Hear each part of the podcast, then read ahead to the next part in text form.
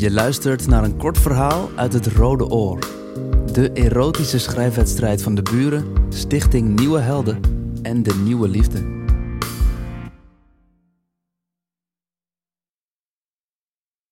Het is altijd donker in onze slaapkamer.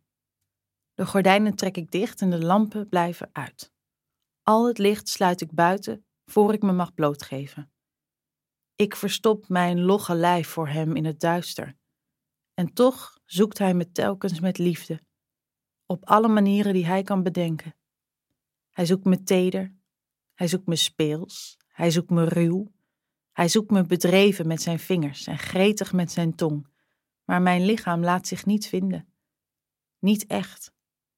Het is te lijvig, te vol, te vlekkerig, te groot. Het heeft net zoveel putten als dat het kwabben heeft. Mijn lijf is geen lijf om lief te hebben. Vandaag toch in het licht, hebben we afgesproken. Voor mij, omdat ik prachtig zou zijn, maar eigenlijk zal ik het voor hem doen, want hij hoeft zich niet te schamen. Hem gun ik vrijen in het daglicht. Ik gun hem vrijen in het bos en vrijen op het strand, in de wind en de zon. Ik gun hem vrijheid. Het enige dat ik hem vandaag kan geven is vrijen in het kaarslicht. In deze façade van romantiek is het precies donker en licht genoeg voor ons beiden. Ik steek de kaarsen aan en zet ze rondom ons matras.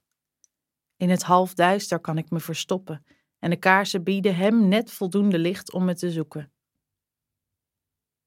Ik kleed me uit en ga in kleermakerszit op het bed zitten. Mijn rug kromt. Mijn borsten hangen op mijn buik en mijn buik kleeft aan mijn bovenbenen. Ik raak mijn borsten aan. Als ze zich helemaal hebben gevuld met schaamte, komt hij binnen. Het kaarslicht beschermt me niet voldoende en ik wil mijn ogen dichtknijpen alsof ik er dan niet ben, niet besta. Maar hij glimlacht, troostend. Ik zie je zo goed, fluistert hij, bijna aangedaan. Wat ben je mooi. Hij gaat tegenover me zitten.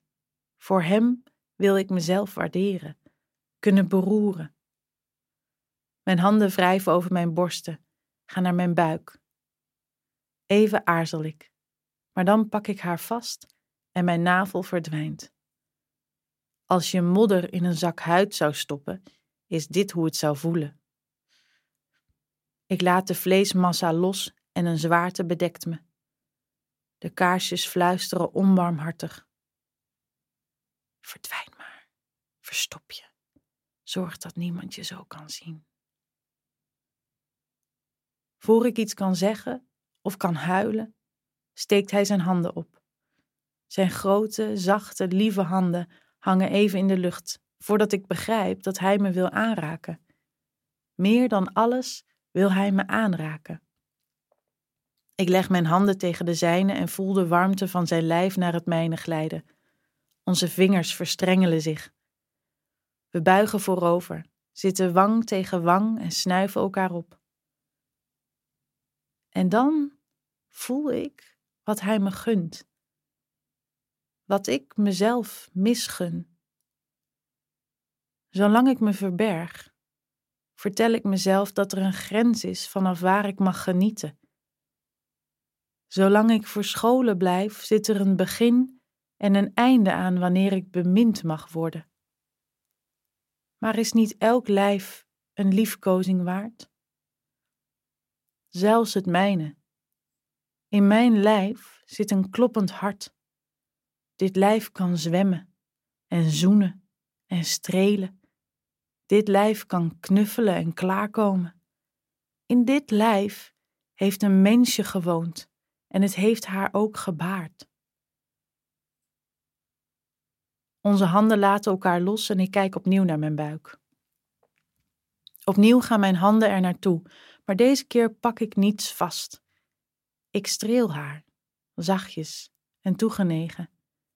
Ik streel de golven, aai de zijkanten. Ik strijk met mijn vinger over de dons onder mijn navel. Mijn buik is ik ben zo zacht en warm en lieflijk en troostrijk. Ik glimlach en hij kreunt opgetogen. Hij aait me, wil me overal beroeren en me laten zien hoe bijzonder ik ben. Hij noemt me echt. Hij noemt me vrouwelijk. Zoen me maar, zeg ik. Ik wil dat je me zoent.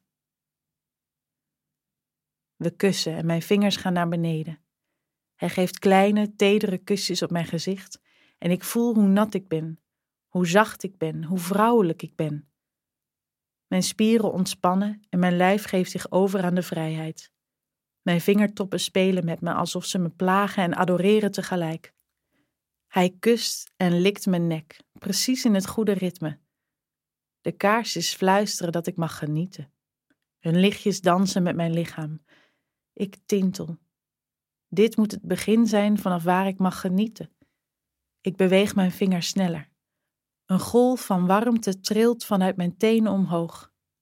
Hij bijt in mijn oorlel zachtjes. Hij bijt en ik kreun. Mijn vingertop beweegt precies goed. Precies goed. Precies goed. Diep adem ik uit. En dan snap ik het. Er is geen begin. En een einde bestaat er ook niet. De kaarsjes laten het woord aan mij. En ik, ik tintel in hun licht. Ik ben Isel Vos en dit verhaal is geschreven door Lian Collignon, een van de finalisten van het Rode Oor 2020.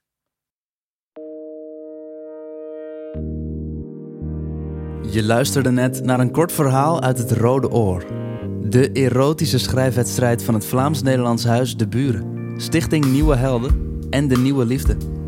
Op de buren.eu slash het Rode Oor vind je meer informatie over het project, over de wedstrijd en kan je alle erotische verhalen van het Rode Oor lezen en luisteren.